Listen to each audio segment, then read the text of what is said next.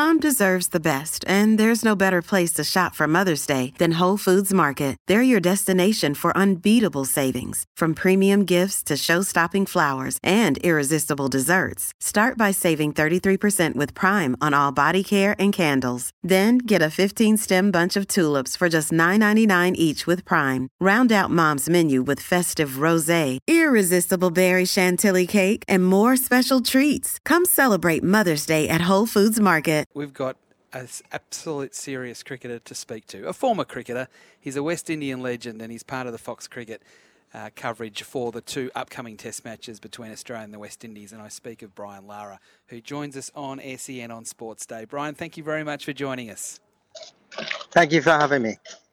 Now, we were just talking about the Adelaide Oval and how it's a good place to bat. Um, I know the conditions have slightly changed since you played at the Adelaide Oval with the drop in wicket these days, but you certainly enjoyed playing at the Adelaide Oval. Yeah, most definitely. Um, the most picturesque ground in the world. Obviously, that has changed as well, the architecture. But um, just getting out there in the middle was uh, an amazing experience. And um, yes, the the pitch might be a bit different, but I still think there's a lot of runs. If I remember correctly, a couple of years ago, uh, David Warner did threaten the, the 400 yes. uh, before uh, the captain smartly uh, declared. so yeah. I was going to say, were you, were you getting a bit nervous that day? well, I, I, was I was actually in the country, and I put on my suit and I walked across uh, to the Oval.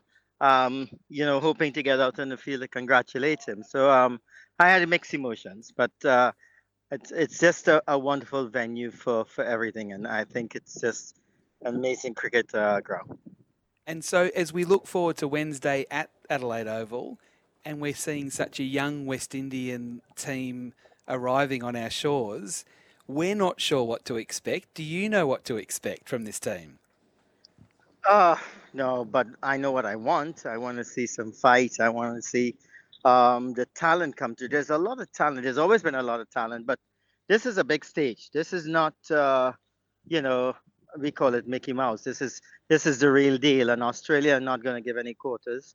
Um, young team or not, not a young team. They're already three three test matches up for the summer, and they'll be looking to to make it five in total. So. I would like to see some fight, and I, I remember being very proud of the team in Perth uh, 13 months ago uh, when we we lost on the fifth day of the test match, but I felt it was a good performance against such a, uh, a strong Australian team.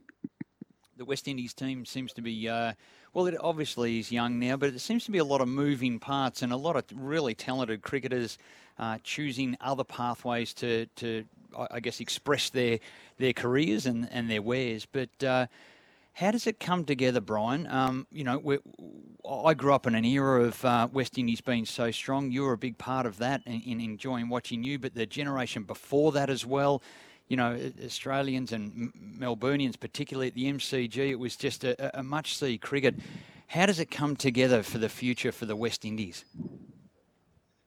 Well, I mean, uh, we got to face facts. The the franchise cricket that's being played around the world um, it's very difficult for the West Indies Cricket Board to compete with such, um, you know, lucrative um, opportunities that our cricketers have. I think, I think we've got to first of all try to hold on to the young ones. You know, the te- the the teenagers, get them to understand um, what West Indies cricket means, how we can protect it, and that's what Australia have done. They're not Australia don't just pay their cricketers more, or England pay their cricketers more, they develop um, that sort of loyalty to the to the sport in their country, and that's what we have not done. So, for a 18 or 19 year old to say, "I'm I'm heading to the IPL," or "I'm I don't care about West Indies cricket," it's not just his fault. I just think that we have not sell you know what West Indies cricket means to us as Caribbean people and why you should be playing for the West Indies. And that's the first thing we need to do. And it's impossible to do it with the present crop. I think we've got to go and get that into the schools and into the age group cricket before we bring them out on the international stage. Brian, who's the best person for that? Because it, it seems like the, the, the best players like yourself and Viv Richards have a, have a big say, and Curtly Ambrose, and they're, they're big names that influence the, the, young people. Is that something that uh, you've discussed as a, a cohort of um, former players to how can we actively do something to, to improve that at the younger generation, as you mentioned? Uh, I mean, ambassadors, that's not a bad um, name to call uh, cricketers um, such um, illustrious names, but it's still back down to um, the functions of, of the administrators. Uh, these are the ones uh, when I played cricket at, at a Harvard coaching clinic and understood uh, the importance of, of what the West Indies team meant. Going to the Queen's Park Oval as a seven, eight, nine year old, lining up lining up at five, six o'clock in the morning. It it, it that stayed with me. So it's the parents, it's it's the um, early, early the early life coaches that these youngsters have. These are the ones that really and truly have to make the impression. And um, I mean, we at the end of the day, you have to face the facts. I mean, sport 40, 50 years ago, you may be driven or motivated by playing for your country. Sport today is about playing and making a living. So we have to make sure that that is part of the, the whole deal that we are selling. Yeah, and I think it's an interesting point and, and a good point you make because it is that's the discussion now, kind of moving forward. And I think with what's happening with South Africa, particularly with the team that they've sent to New Zealand, the discussion now is well, does the ICC have to get involved and almost set up like a retainer system that, that maybe that all countries make make sure that they're, they're given the money to provide so that the, the players are saying, well, you know what, I can actually make a good living out of playing Test cricket because I'm getting looked after as opposed to having to, to chase the contracts individually.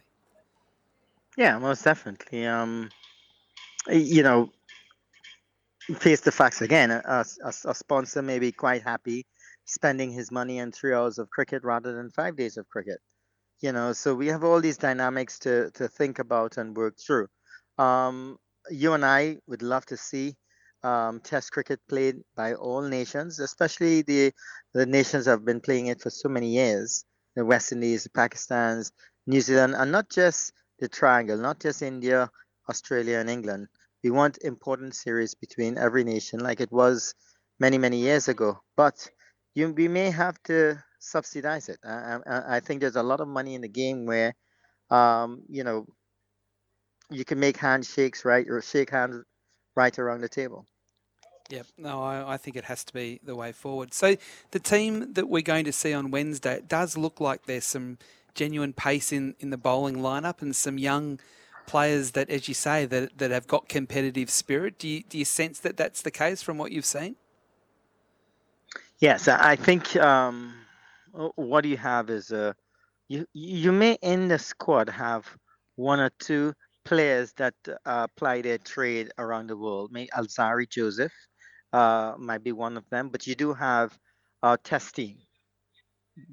You know, 99% of the players that you're going to see out there in the test match don't play the other version of the game well, at least not professionally.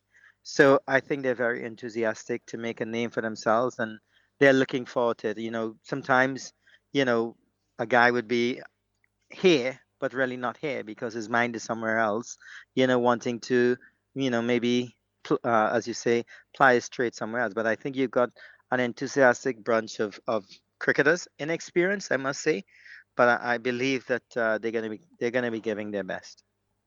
Now, Brian, Australia are making a big change to their batting lineup. Steve Smith goes uh, from his slot at number four goes up to opening the batting now. Is that something that you might have considered later in your career, just to uh, take on the new ball straight away? How do you how do you reckon it'll go from your perspective? I think he's got uh, the technique. I think he's got the experience, and um, the West Indies will have to work for Steve Smith's wicket, uh, opening the batting, batting at number four, batting at number eight. It doesn't matter. He is a world class player and um, that's all you have to say. And and uh, batting against a new ball, I don't think it's going to be a problem. Of course, the West Indies have an opportunity to use that new ball against anybody. If it was David Warner, uh, Khawaja, and now it's Khawaja and Smith, they have an opportunity to see if they can uh, make early inroads because that's when you know batters are a little bit more vulnerable. Well, Brian, it's great to hear you back in Australia. I know you're going to make a, a real impact with the Fox commentary team they've got a great team all summer. They seem to have all the biggest names in cricket seem to be part of Fox. We've seen Ravi Shastri part of the coverage. We've seen Wasim Akram, uh, and now we're seeing you. You're still the biggest name of the lot, aren't you? Oh, bro, don't say that. No, no, no, no. I'm happy to be here. I'm happy to be in Australia.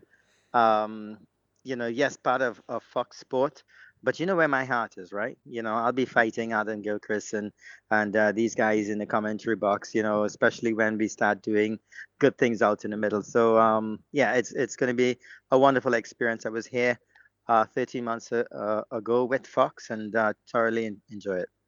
Fantastic, Brian. Uh, we hope you have a, a really good time here, and we'll speak again soon on SEN.